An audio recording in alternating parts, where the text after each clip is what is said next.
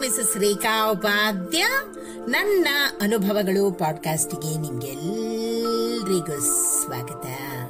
ಬನ್ನಿ ಸ್ನೇಹಿತರೆ, ಇವತ್ತಿನ ಈ ಹೊಸ ಸಂಚಿಕೆಯಲ್ಲಿ ನಾವು ಲೇಖಕಿಯಾದಂತಹ ಶ್ರೀಮತಿ ಸುವರ್ಣ ನಾಗರಾಜ್ ಬೆಂಗಳೂರು. ಇವರು ಬರೆದಿರುವಂತಹ ಒಂದು ಸುಂದರವಾದ ಹಾಗೂ ಉತ್ತಮವಾದ ಮಾಹಿತಿ ಮತ್ತೆ ವಸಂತಕ್ಕೆ ಕಾತರಿಸುವ ನಿತ್ಯ ಚೈತನ್ಯ ಚಿಲುಮೆ. ಇದನ್ನ ಇವತ್ತಿನ ಈ ಸಂಚಿಕೆ ಮೂಲಕ ಕೇಳಿ ಆನಂದಿಸೋಣ ಹಾಗೂ ಕಲ್ತ್ಕೊಳ್ಳೋಣ.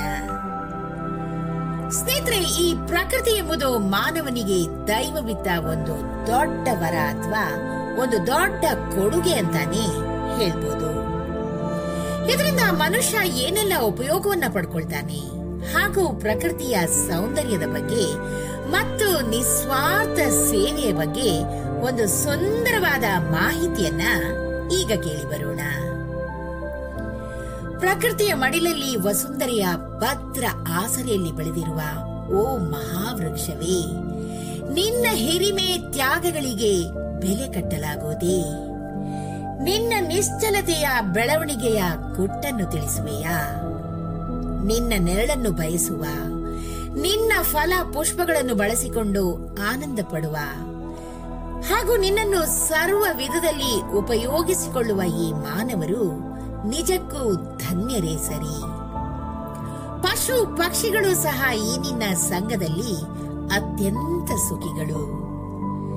ಯಾವ ಪ್ರತಿಫಲಾಪೇಕ್ಷೆ ಇಲ್ಲದೆ ಹಾಗೂ ಬಯಸದೆ ನಿಸ್ವಾರ್ಥವಾಗಿ ಸಕಲ ಜೀವ ಜಂತುಗಳಿಗೂ ರಕ್ಷಣೆ ಕೊಟ್ಟು ಫಲ ಪುಷ್ಪಗಳನ್ನು ನೀಡಿ ನಿನ್ನ ಜೀವನವನ್ನು ಸಾರ್ಥಕಪಡಿಸಿಕೊಳ್ಳುವೆಲ್ಲ ನಿನ್ನದು ಎಂತಹ ಮಹಾತ್ಯಾಗ? ನಿನ್ನ ಈ ಹಿರಿಮೆ ಬಹುದೊಡ್ಡದು. ಹಣ್ಣೆಲೆ ಉದುರಿದಾಗ ಬೇಸರ ಪಡದೆ ಚಿಗುರೆಲೆಗೆ ಮತ್ತೆ ಆಹ್ವಾನ ನೀಡುತ್ತಾ ಸಂಜೆಯ ತಂಪಾದ ಗಾಳಿಯಲ್ಲಿ ತೂರಾಡುತ್ತಾ ಕಂಪು ಇಂಪುಗಳನ್ನು ನೀಡುತ್ತಾ ಮನ ತಣಿಸುವ ನಿನ್ನ ಮಧುರ ಗಾನಕ್ಕೆ ಎಲ್ಲಿದೆ ಸಾಟಿ?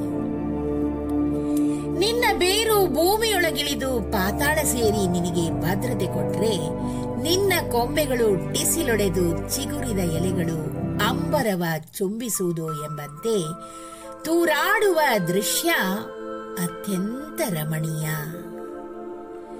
ನಿನ್ನ ನಿಸ್ವಾರ್ಥ ಸೇವೆಯನ್ನು ಗಮನದಲ್ಲಿಡದೆ ನಿನ್ನ ಉಪಕಾರವನ್ನು ಸ್ಮರಿಸದೆ ನಿನ್ನಿಂದ ಎಲ್ಲ ಲಾಭವನ್ನು ಪಡೆದುಕೊಂಡು ಬೇರು, ಕಾಂಡ, ಹೂ, ಎಲೆ ಎಲ್ಲವನ್ನು ತನ್ನ ಸ್ವಂತಕ್ಕೆ ಉಪಯೋಗಿಸಿಕೊಂಡು ನಿನ್ನ ಅವನತಿಗೆ ಕಾರಣವಾಗುವ ಈ ಕ್ಷುಲ್ಲಕ ಮಾನವ ನಿಜಕ್ಕೂ ಕೃತಜ್ಞನೇ ಸರಿ.